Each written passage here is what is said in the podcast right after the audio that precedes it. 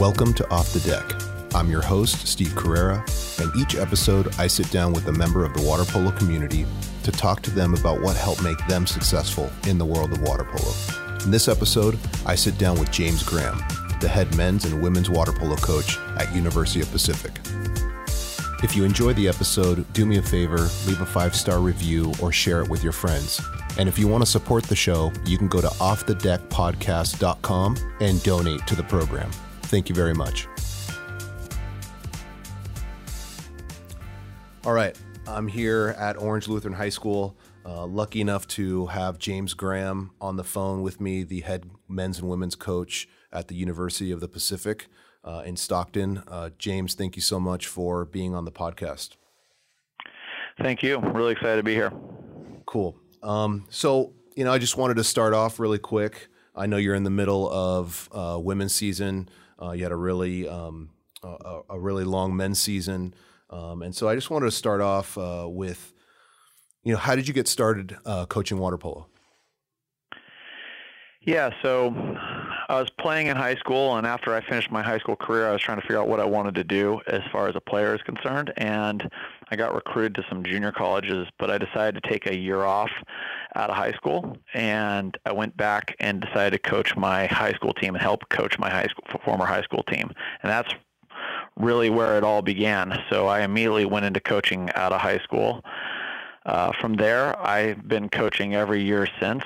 So I went on to junior college, and I was coaching while I was in junior college, and and then I went to the University of Redlands, and I coached you know club during that time, and and then I went back and took over as head coach at Santa Rosa Junior College, and then moved on to the University of Pacific. So really I got my start just straight out of high school, not really sure what I wanted to do, and took a year off and decided I just wanted to stay in the sport and did that by going back and working with some of the athletes that I was playing with and just trying to help the team do better. Yeah, and I remember um, hearing a little bit about your bio uh, several years back when you were doing, I believe it was the youth team uh, or the cadet team. Um, I was one of the zone coaches, and you were doing evaluations, and and you had talked about playing at the University of Redlands. What was that experience like, um, being at the University of Redlands? Yeah, that was an um, amazing experience. Uh, my co- my head coach there at the time, Tom, who's still coaching there, he does a great job with the program, and for me, it ended up being a perfect fit. It was an awesome balance of water polo and uh, academics. Tom, you know, puts together a really competitive program. We played a lot of really good teams. I felt challenged uh, there on a regular basis. I got a chance to play all the time, which was something that I was looking for. And then at, on the same side, I got a chance to work on my degree in mathematics, which turned out to be a really important factor in my life. And the small class sizes and the personal attention that I had from my professors there, I always say that when I go back to Redlands, I'll have dinner with some of my professors, and it's just an amazing relationship you get a chance to form there at the University of Redlands with your professors. So I loved both the water polo and the academics. I wouldn't have traded for the world. Yeah, I think that's a really important, you know, aspect of of your career because, you know, in talking to some other coaches, um, just in these other episodes that I've done, you know, a lot of the growth of water polo, you know, conversations of that nature, you know, up, we talk about growing at that division three, division two level and and working our way out. And I think you know, hearing from somebody who played at that level and had a really good experience and didn't feel like you lost much out of it, um, I, you know, I, I think that that's a really important piece to it. Um, and and I would assume that, you know, the private school and now that you're at University of the Pacific, there's a similar pitch uh, going to the, the athletes that you're recruiting. Is that is that accurate, or am, am I off on that? Absolutely. Um, you know, here at Pacific, we're a little larger than the University of Redlands, but we got a lot of the same feel and the small class sizes and the and the relationships you develop with the professors and walking around campus and it's pretty much impossible to go, walk from one side to the other side without running into friends or people you know and that's the same kind of things that hap- happen at the University of Redlands. So um, I feel very much at home at UOP because of that. I believe I believe in the mission here because it was so important to me uh, throughout my development as an athlete and a student at the University of Redlands. So it was um, it was an easy transition for me to come to Pacific and feel that I was in an environment that was comfortable and I fit into and made sense to me. Yeah, I think we were correct me if I'm wrong. I think we were hired at the same time, you at UOP and me at Concordia. And I think we met up a couple yeah. times and um, uh, at yeah, the, we had some we had some good games. Yeah, Inland Empire Invite was one. I remember that game. Yeah, uh, you got us. And then at your place, which was an awesome environment. I mean, I love the pool. I love the environment. You guys are hosting NC2As, right? Next year? Yeah, we host uh, NC2As for both men and women next year. So men in the fall 19 and the women spring 20. That, that's that's really cool. Um, and so, you know, being um, you know, outside of the quote unquote top four, um, but being an obviously an extremely competitive program. I mean, you, you're competing for a national championship uh, year in and year out since you know since you've built that program back up.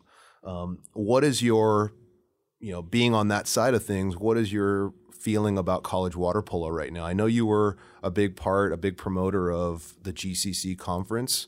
Um, I remember seeing some posts and some things that I read, but uh, what is your uh, feeling about water polo right now in college? Um, as far as like the strength of the team or the quality of the game or what? I, I think. Like, I think sort of just the overall experience of the path to get to the national championship, you know, okay. equity, like do you feel like things are moving in the right direction where you're everyone's getting a, a good opportunity? Um, do you feel like it's growing? Um, you know, and it could be just from your perspective from the UO, from UOP. Yeah, I think that from you know we we formed a new conference, the GCC. So we're we're the only school that's in the GCC on both the men's and women's side, and our athletic directors, you know, worked to form these this conference. They were kind of the key players in it, writing the bylaws, making things happen, stuff like that. So UOP was intricately involved in making these conferences and the, this conference. And there was a reason for that. We wanted to create access and opportunity to the national championship and get in a conference with schools that we felt were similar to us and create a positive environment for the student athletes. Now, we were in the MPSF before um, on the men's side, which I was happy to be in, and uh, we were competing at the highest level there uh, with the men. But as much as I like that, to have the opportunity to get to the national championship on a more regular basis is uh, obviously appealing. Because one of the things that I learned in 2013 is the hardest thing I think about trying to win a national championship uh, before we formed the GCC conference was actually just getting to the national championships yeah. and getting to uh, the NC2A tournament because you look at the number of times teams qualified for that that were outside the Pac-12, it almost never happened.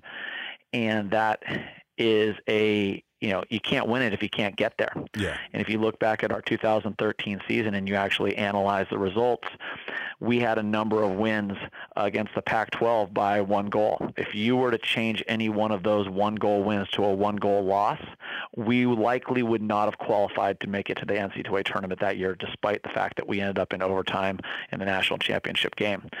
That's how razor thin the margin is.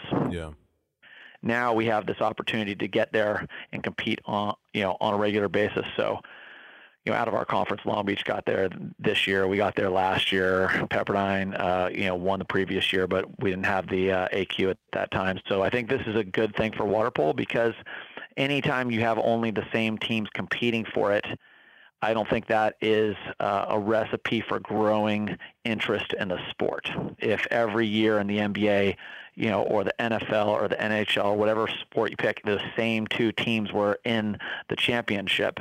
You know, what's the how how interested are the viewers going to be? How global is this thing going to be? So we need to create an opportunity where people have access to the championship and upsets can happen. That's the beauty of March Madness.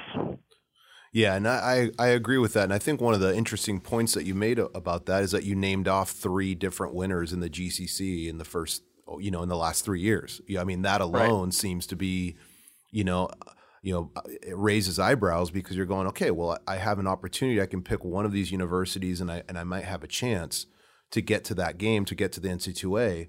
And so, you know, with that same mentality, is it is it important for other uh, water polo schools to create comp like I know they did this on the East Coast, they split the CWPA. Do you think that's the direction we're going in as we continue to add programs where we're adding conferences and adding maybe a bigger NC or, or making a bigger NC2A tournament? Is that the ultimate goal, you think? Yeah, I mean, I think that's one of the goals. Uh, you know, the bigger the NCAA tournament, the more people that are able to be involved. Obviously, still making it elite and special, right? Not just watering it down. Uh, the better because that makes it more exciting, more fans, more people involved. Uh, it helps grow the sport. So I think that getting teams involved and creating some new conferences, but ideally we would like to get away from creating conferences just for the sport of water polo. We'd like to have, you know, a WCC conference, which we have four teams, you know, that have that are in the WCC. If we could get two more, that'd be great, or a Big West conference, so on and so forth. The Pac-12 conference. These these would be the biggest strides forward for water polo, but uh, right now, a lot of people were against the concept and thought it was going to kill the sport, right? Mm-hmm. Well, the NCAA tournament expanded. Nothing negative happened. More teams are getting an opportunity to be a part of it. So, I mean, realistically, everybody that said that it was going to kill things just really wanted the status quo, and none of the things that they said, you know, were going to happen to the sport happened you know, nothing nothing changed. I mean, the same thing happened when people didn't want us to go from 30 meters down to 25 meters. They thought it was going to kill the game, and there was going to be all kinds of brutalities and red cards and exclusions were going to go up and all this kinds of stuff. And statistically, none of that happened. So, um, you know, I think that there are people that want the sport to stay the same, but the question you know I always ask is you know what is the end goal? What do we want for our sport? And if we want for our sport the same fan base we have, the same number of people that get paid to coach and have full-time op- job opportunities, the same number of opportunities for athletes to move on and get paid as professional athletes. If I mean, if we're at the pinnacle, then then don't change a thing. Yeah you know but if if you don't think this is good enough you don't think that we have then well we better look have have a serious discussion about some things that are changing. And if you keep arguing for it to be the way it is then i'm you know like everyone always says one of the most famous quotes you know is uh, doing the same thing over and over again is the de- and expecting different results is the definition of insanity. Yeah. so we we got to look to make changes. And you know i'm a proponent of that. And i mean obviously like that takes a huge sacrifice on some of the status quo coaches and programs, and, they're going to have to be on board for it to really work. I mean, it, otherwise, if there's resistance on one side and and that that side has a lot of the power or a big fan base or a big alumni base, then that obviously makes things really difficult because they're feeding the upper levels of water polo at USA Water Polo national teams and things like that. I mean, do you see um, resistance in, uh, on that front, or do you feel like people have been, you know, like USA Water Polo obviously is, and I'm not trying to put you on the spot here. Obviously, I just right. say like, do you feel like they're open to what you're saying, or do you feel like they're looking at status quo, or or they're in the middle or neutral? You know, do you see any anything like that? Yeah, I mean, I think that and generally generally when you speak about things people that are being successful in the current circumstances are naturally unmotivated for change right? And people that uh, aren't reaping all of the benefits of the current circumstances are more motivated for change. And I also think whether it's like in a political system or in this in, in our you know college water polo system, there's perceived power by the people who have the wealth at the time, and the, but the real power lies in the masses. Yeah. Just the question is whether the masses ever mobilize right? And so if you know D3 schools and D2 schools and uh, you know some Division One schools all really said they wanted to make a change, well then you know there's not much that the top schools could do about it because they would just be outvoted drastically, you know. Um, but the question is, how much do the top schools influence the direction of water polo? And you know, there are some really great coaches with some great minds, uh, but you also have to separate.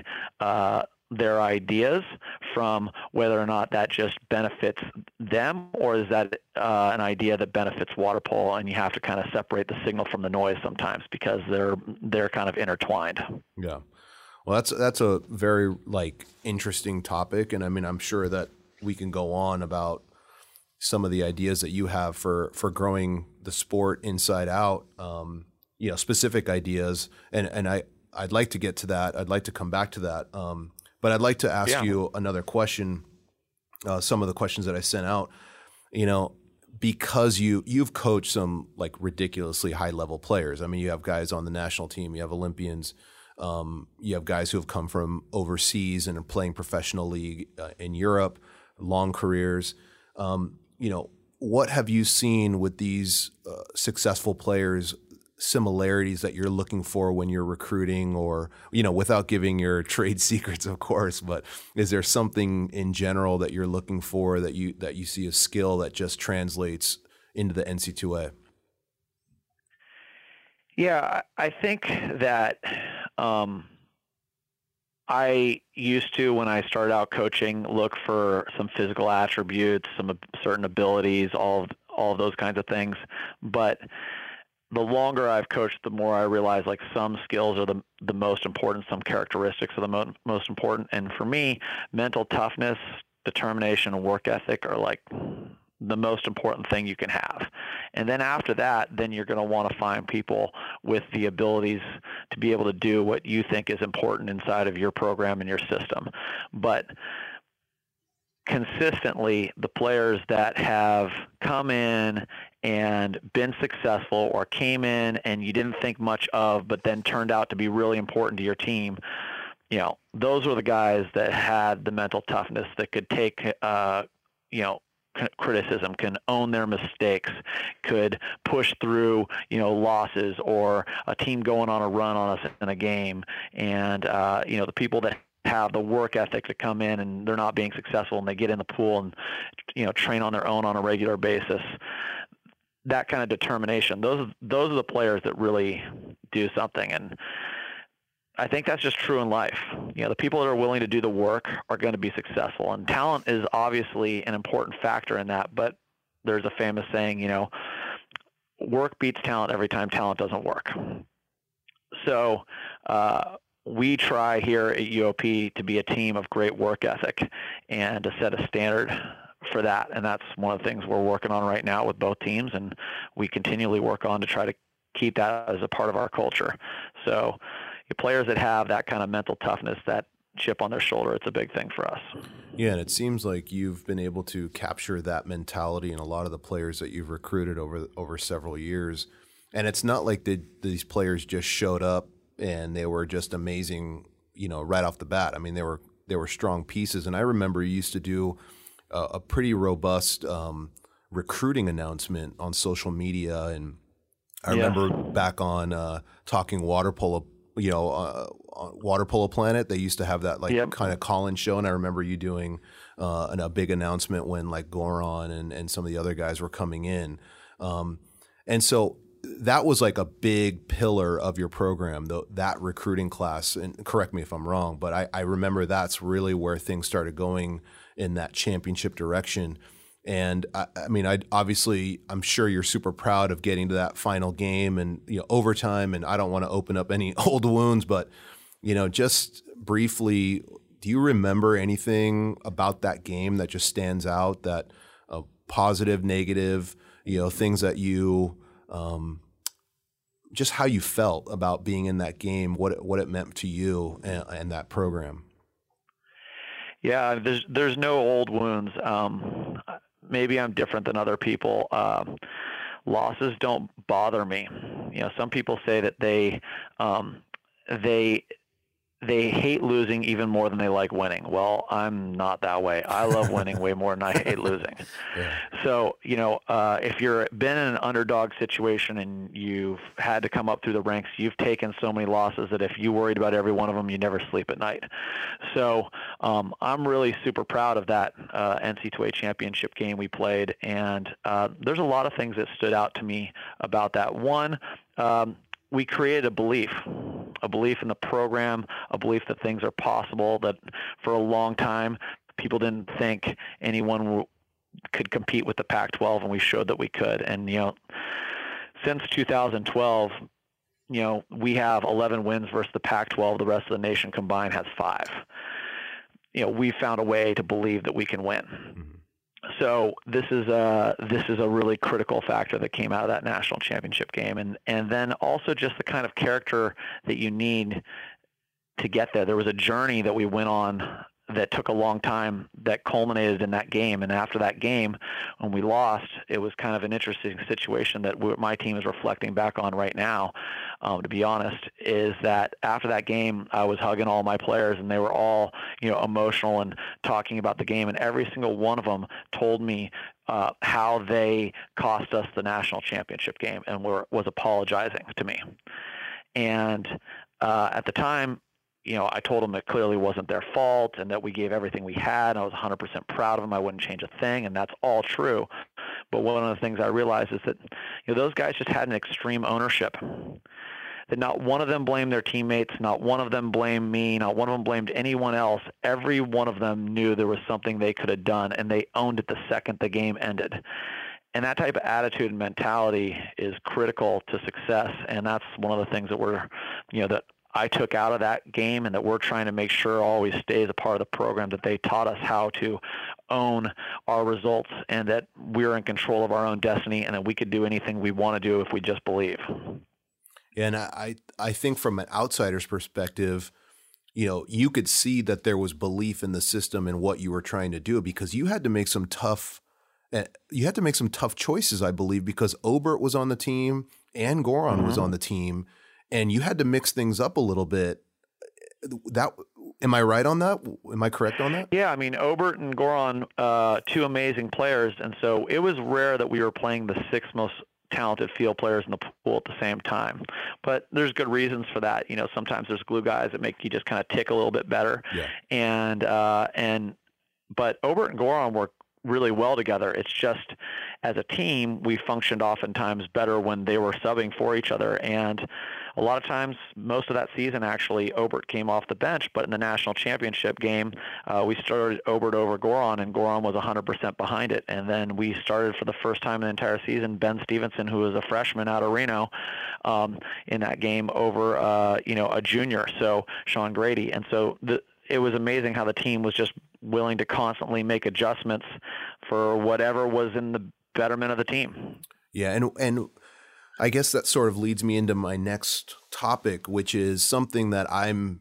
I I mean, I think you're really innovative, and you know, we haven't gotten a chance to talk a ton. You know, I mean, we've talked uh, briefly a couple times and things like that, but you know, you are really big into analytics. Uh, you basically have brought analytics to the sport of water polo. I can't think of someone else. Maybe maybe there is, but I can't think of someone else. Um, you're you've brought in this uh, social media part of it. And I mean, I've been on I've been on Twitter for a long time, so um, you know I, I saw when you were started to post videos and things like that, and and um, you know you really tried to bring in this new innovative thing into the sport and into your program. Were those decisions that you made about Goran and Stevenson and Obert uh, and Sean Grady were those decisions based off of analytics? Were those decisions based off of things, trends that you were seeing, or was that a gut, or what? What was that really driven by?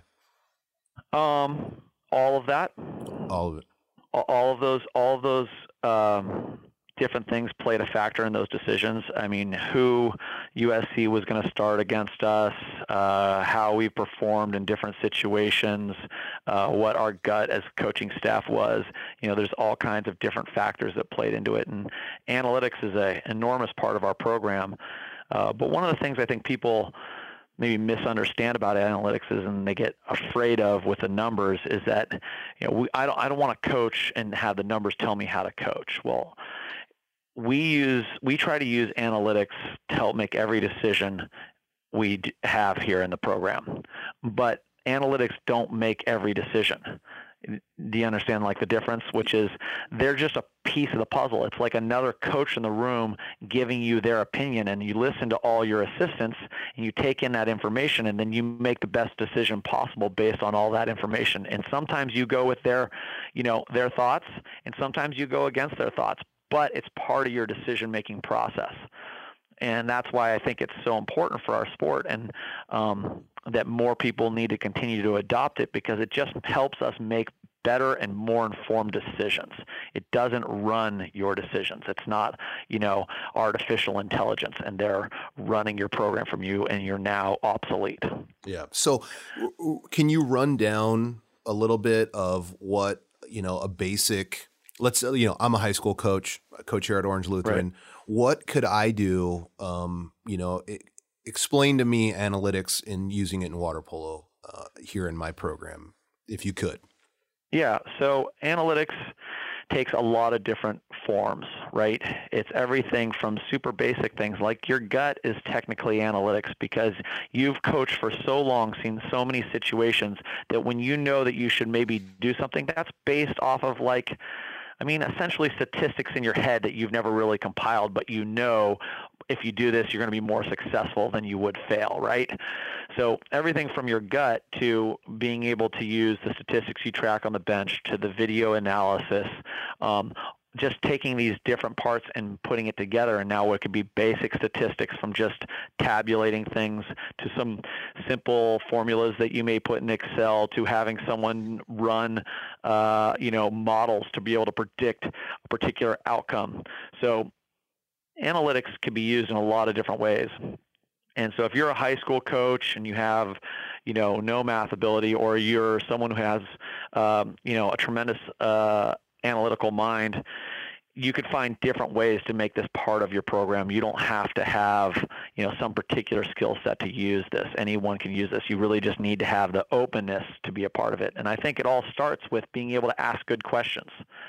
I mean, when you talk to analysts, and I, I went to the MIT Sports Sloan Conference um, out in Boston for years. I think last year was the first year I hadn't gone, and I would go listen to all these different forums over you know two days, and all these analysts would talk. And one of the things they would always say is you know how important it is for good questions to be asked and to figure out how to trans to get information back to the coaching staff and to the general managers about these questions and be able to translate it in a way that they can understand it. And those are the two major factors. So coaches being able to find out like what do you really want to know about your team? and being willing, willing to ask bold questions, things that you think that may not be able to be answered with numbers. You can answer way more. Th- you can get information answer way more things than you think you can. From people think that you can't measure heart. Well, I mean, you can to some level. People think that you can't, you know, measure hustle. Well, you can to some level. I mean, all these things are possible. They may not be able to give you a complete picture, but they could for sure tell you whether or not, uh, you know, point you in the right direction. So I think it starts with asking really good questions. What do you need to know about your program to help you be successful? Now, once you know have those questions. What information is going to help you answer that? And then how are we going to track that information? And that's where I would always try to tell people to start.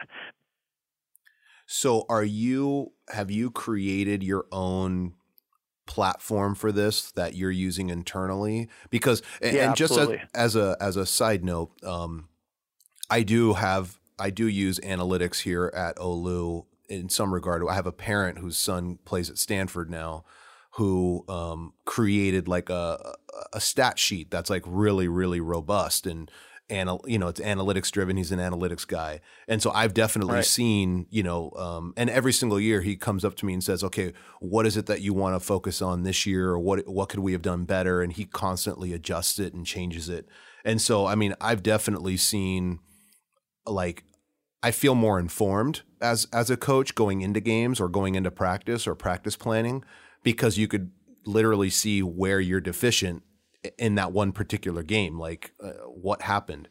Um, are you doing this in real okay so you said you built your own platform. Are you doing this in real time as people are videotaping the games? Kind of like i can't remember what the name of that system is like game breaker or yeah. are you doing that in addition to i mean how intensive is it um it, it, it changes from year to year, game to game. Uh, sometimes we feel like there's information we need to have live, and we've definitely been getting information live to us in games to try to help us make good decisions. So there's times that we're doing lots of stuff after the fact, uh, after the games are played. I would say most of the majority of the work is done post game, and a lot during the off season as well, trying to analyze how the seasons went down.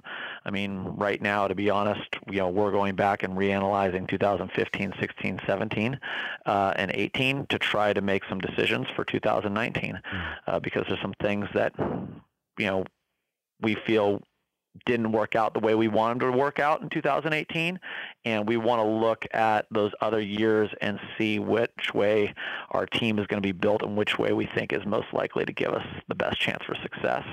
So there's a lot of you know post game post season analysis and there is some stuff live but in a game live it's more um, for me I try to focus on things, if I want information live, uh, indicators of us being on game plan. Hmm. That's, that's what I try to focus on live. And then post game, uh, it's really going to come down to uh, what, what am, what am I concerned about in that game? What questions do I have about that game or a string of games that have happened so far? And so there's some information that we track consistently, and then there are we create new ways and new things we're tracking all the time to be able to answer questions that are just have to do with this moment and this season. That's really interesting stuff. And I know that you were able to, and I don't know if you still are, but you've been part of the national team system for, for quite a long time, whether it's, you know, ODP or youth team or cadet. And you you applied this to the national team at some point. Am I right? Am I right on that? Yeah, I I uh, I work for I started working for them just before the um, London Games, and I went to the 2012 Olympics and tried to help them out there. And then I got a contract with USA Water Polo to do data for them for the next quad through Rio, which I did that for the men's and women's team. And then now I'm on kind of a uh, situation where I get hired out occasionally when they have projects for me. Um, not this last Christmas break, but the previous Christmas break, there was a, a data situation they wanted me to come down and analyze some rules and how they may have in fact uh, impact the game. So I came down and ran some data for them then. Um, but yeah, being involved in kind of special projects at this point. That's really cool. That's really cool. And and hopefully, I mean, it's it's been a good experience for you and, and working with them and um, you know, and that that sort of I, I, mentioned the social media presence before. I mean, obviously the analytics part is is really important and robust. Uh, and I think some people, like you said earlier, like are afraid of analytics, and they they're like, "Hey, I'm not a math person, so I don't want to even touch this." Um, but something that a lot of coaches can relate to, a lot of athletic programs can relate to, and that is the social media presence and and video and things like that. Um, is that something that you felt was really important for you being at UOP?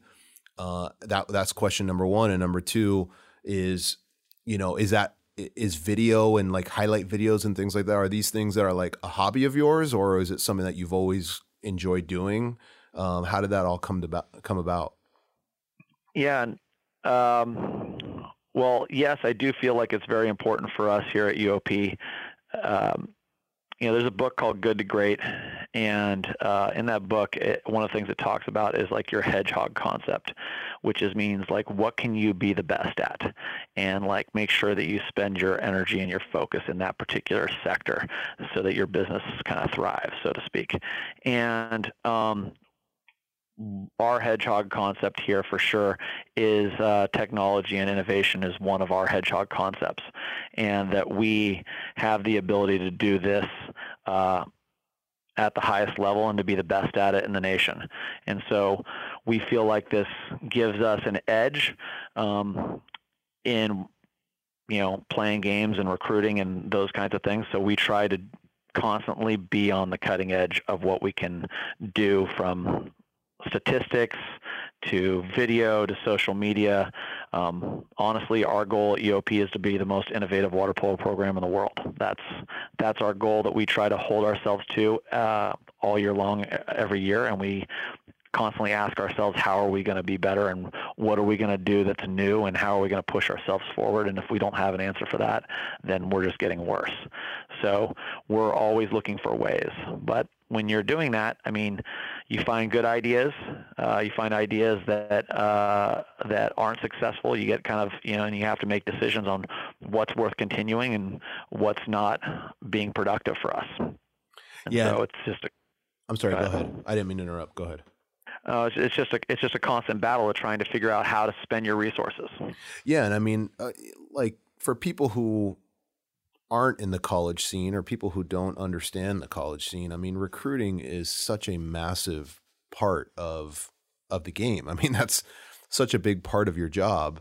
And and I mean, so what is it like coaching at UOP and what's it like recruiting to players? You know, what are you what are you looking for and um, you know, what are some of the challenges that you some people might not think of? Yeah, I'm I mean, coaching UOP is amazing. Uh, it's it's the perfect environment for me. I mean, because one of the things is you got to know your why. You know, why do you do what you do? And I mean, my why for sure is I love trying to solve problems that other people think are impossible. That's that's what I love, and uh, I, lo- I love that in mathematics. I love that in coaching, and uh, when I first took this job, uh, at UOP, a lot of people thought it would be impossible to win a national championship.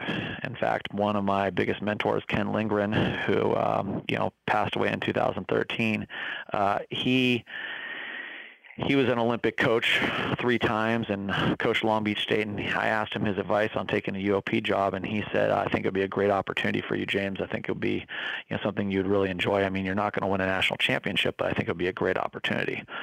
And uh, and that year we almost did it. And so. Uh, and he was one of my biggest supporters. So I, I've always wanted to kind of try to find a way to to get that done here. And so I love being an underdog and I think that this environment here at UOP, um, you know, gives you a situation where you being innovative being innovative is encouraged, and uh, you got to find a way to go out and take risks and be bold and um, get after it in a way that other people aren't planning on. You have to take a unique route to it, and uh, that challenge excites me all the time. So, coaching UOP is really fun, and um, it's easy to wake up in the morning and get after this job. And so, I would assume that the players that you're that you're looking at, I mean, you're tr- being transparent about what you just said to them and seeing if they're willing to take that challenge because it is you're coming here to to create a legacy. You're going to UOP because you want to be challenged beyond and you're trying to do something that you know other other teams before you haven't been able to do. Uh, is that part of what your what your pitch is? Yeah, I mean for sure. Every Uh, you know, everyone that comes here, I feel like, you know, they want to be great. They have something to prove and they got a willingness to take risks and be bold, you know, and we definitely talk about if you want to come play here, you know, come here if you want to be a reason in a program, go somewhere else if you want to be a part of a program. And so we we really want people that want to come in here and make a difference and have a chip on their shoulder and find a way to get things done, have something to prove.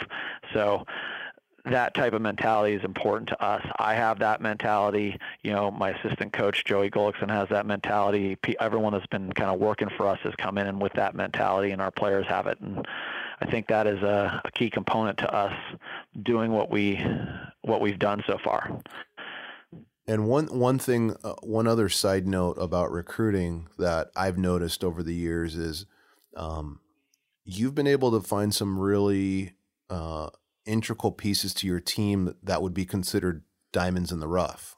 around around the country. Is that is that accurate to say that?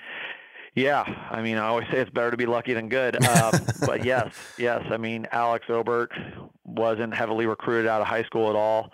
You know, Ben Stevenson came in. I mean, there's a lot of guys. I mean, glue guys like you know Casey Fleming or Kalai. You know, uh, I mean, all these guys did amazing jobs for us, and uh, so yeah, we find players from all over the place. I mean, a lot of times people are like, well, where do you look for your players? Everywhere. Yeah you know, I don't care whether you're from Serbia or you're from Turkey or you're from Pennsylvania. Yeah, and that, I think question that's... is, you know, if you got the right attitude, you want to do the work, then let's give it a go. Yeah, I think that's really important for the the people who are listening. You know, I get a lot of co- high school coaches and and and even high school athletes listening to the podcast, and you know, I think uh, some people are just close the door because they think, oh well, they're not going to give me a chance, but I mean, talent will always rise if you're willing to rise to the occasion, you know, and, and I mean, I think it's really important for coaches like yourself to be out there and, and promoting that. Hey, it doesn't matter if you went to XYZ high school. If you could play, then, and you're willing to work, then, then we want you here. Um, and I, I think more programs would be better served by having a mentality like that. So, and, and not just programs, but I mean, just, you know, in general, um, so, you know, if there was something uh, that you could change in the world of water polo right now, what would it be? You have the you have a magic wand. What would you change? Uh, you know, that's a tough question. You always, you know, there's there's always a number of things, but I guess uh, for me right now, like one of the things that I always want to try to do is find a way to make the sport better and to improve it. And my metric for that is people that are interested in the sport, the fans, how many people want to come watch this, the the viewership, making it a more uh, mainstream sport and having a chance to grow the popularity. Because if we could do that, then there's more jobs for people inside a water polo. There's more opportunities for the players. You know, all this kind of thing that I talked about earlier on in our discussion.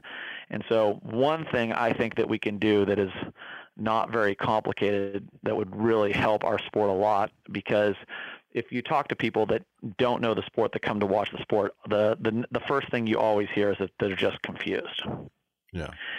And I think one way to get some of the confusion out of the sport is to uh, deal with the advantage rule. And so I think we need to eliminate the advantage rule. That's my opinion. Um, and I'd be happy to explain why I think that if yeah. you like. No, please. Yeah, absolutely. So the advantage rule is unbelievably, I think, misunderstood and misinterpreted. Um, and that's that's a concern of mine because like if you think about the advantage rule, this is what it actually says. It says the referee shall have the discretion to award or not to award an ordinary or exclusion or penalty foul depending on whether the decision would advantage the attacking team. This, they shall officiate in favor of the attacking team by awarding a foul or refraining from awarding a foul if, in their opinion, awarding the foul would be an advantage to the offending team's player. The referees shall apply this principle in the fullest extent. Well, you know, here's the thing. One, obviously, this is talking about making advantage for the offense, not for the defense. An advantage is consistently the advantage rule is consistently used to protect the defense. Like, oh, well, we didn't make a call because uh, that the offense, you know, didn't have any advantage there. Well, that's protecting the defense. Yeah, yeah. You know, and in order to know what is advantageous, okay, because that's the definition of it. It's like you know, it, if it is an advantage to the attacking team, what it, well, what is advantage? And for me, you know, you go to like a definition of advantage just on the internet, and if you want to go under the verb use, it would be to to be to be of service, to yield profit or gain, to benefit, which I think is a pretty reasonable definition, right? So, to do that, you have to actually know what is going to yield the best profit in a circumstance. And if you look at the statistics, this is where analytics come in. I've been offering my services to come in and show referee clinics the statistics on the different aspects of water polo and what the scoring rates for all these different aspects of water polo. Because how can you properly apply the advantage rule without knowing what the statistics of the situations are? Mm-hmm. You can't. Yeah. Because the definition of an advantage would be what is statistically more, uh, you know, would yield a better profit for the offense right? And so, uh, but we don't take this up. And if you look at the advantage rule, the only time realistically the advantage rule should even be applied is if there were a first wave level counter and there were some kind of exclusion going on in the backcourt. That first wave counter would be more advantageous than the six on five offense. Yeah. But in almost every other circumstance in all of water polo, the offense would benefit more from the exclusion than letting the offense take or have whatever other opportunity the officials think is an advantage to them at the moment that is allowing them not to call something. So statistically, it just doesn't bear out. And this allows our sport to have a bunch of situations in which fans look at the sport and don't understand why something is being called here and not being called there. Yeah because the advantage rule muddies this entire thing and allows the officials to put gray area into the sport to call and not call things at their discretion to use this as a reason for not making calls when the realistically the sport would be better off for if that foul were called every single time consistently and it would still actually be underneath the advantage rule with the exception of the first wave counter. So if we just called everything straight up. When there was a foul, a foul was called regardless of location in the pool, regardless of time left in the game or the quarter. Then fans would understand this better. And in order for us to be able to do that, we can't have the advantage rule as a reason not to make these these calls. It's being improperly used, and it is a constant situation that allows um, the game to be un you can't understand it.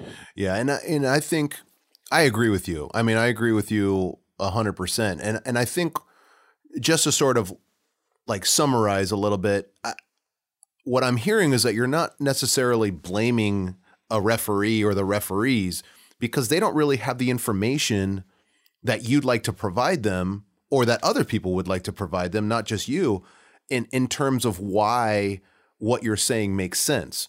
Um, is that right? I mean, correct. It's I'm not blaming any any any individual official. I think like inside of our sport, you know, culturally, we need to continue to push the innovation, and there is now information available, statistics, and I'm happy to provide them.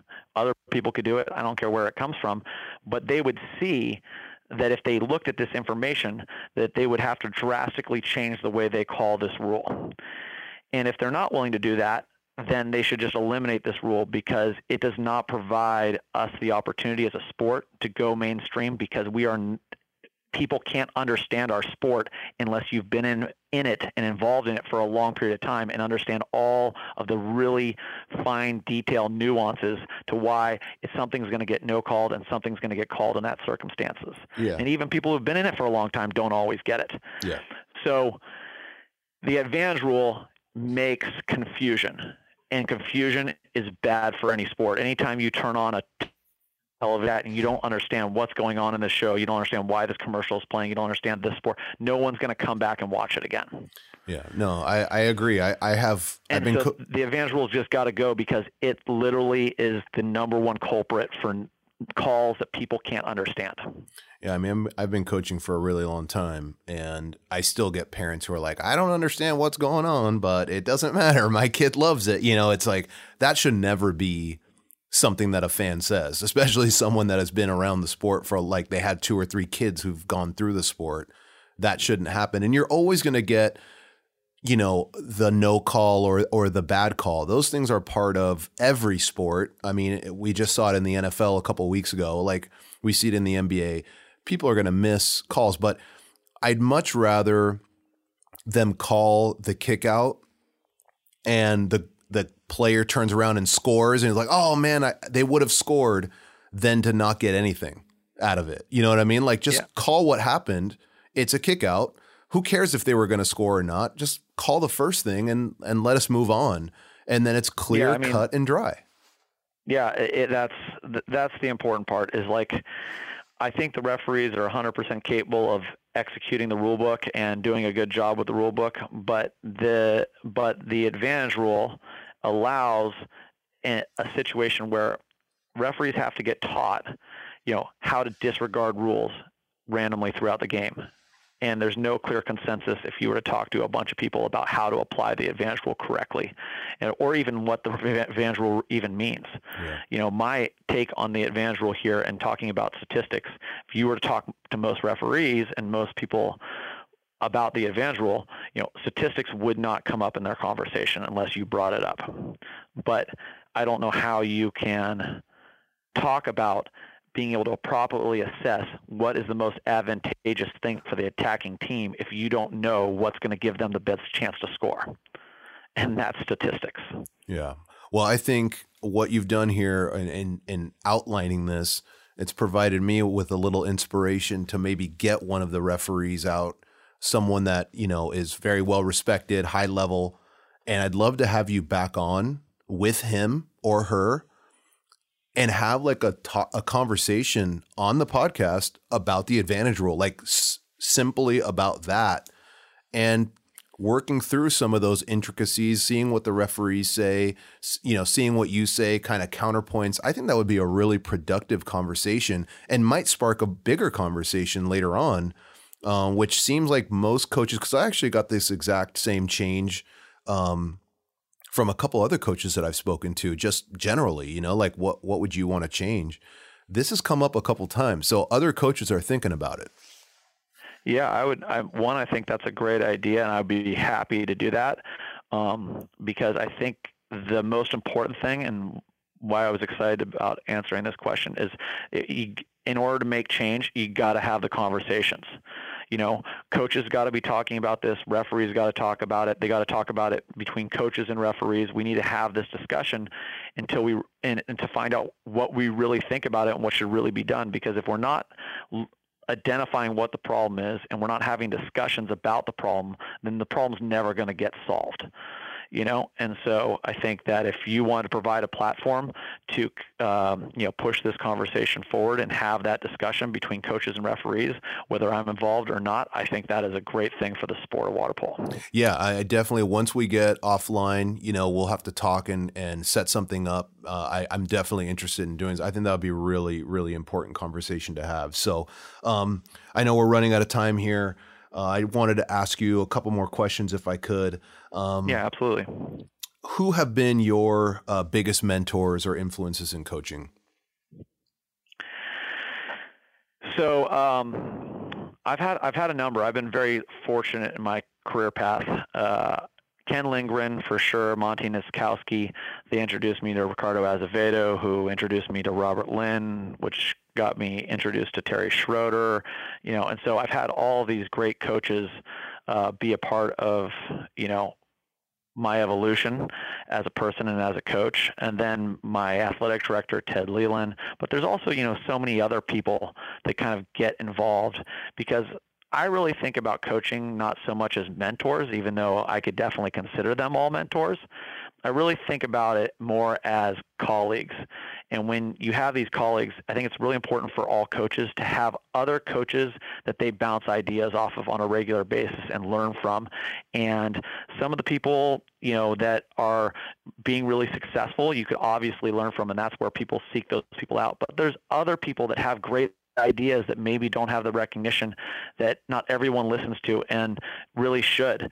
And so, you know, from my assistant coaches that have worked with me, like, you know, Zach Kerner, Joey Gullikson, Kendra Klein, Ali Hill, they, have all made me better. And I would say have been a part of that process. So, um, you know, I, I, I think that, um, but if I had to credit a couple people, I would say Ken Lindgren and then my athletic director, Ted Leland.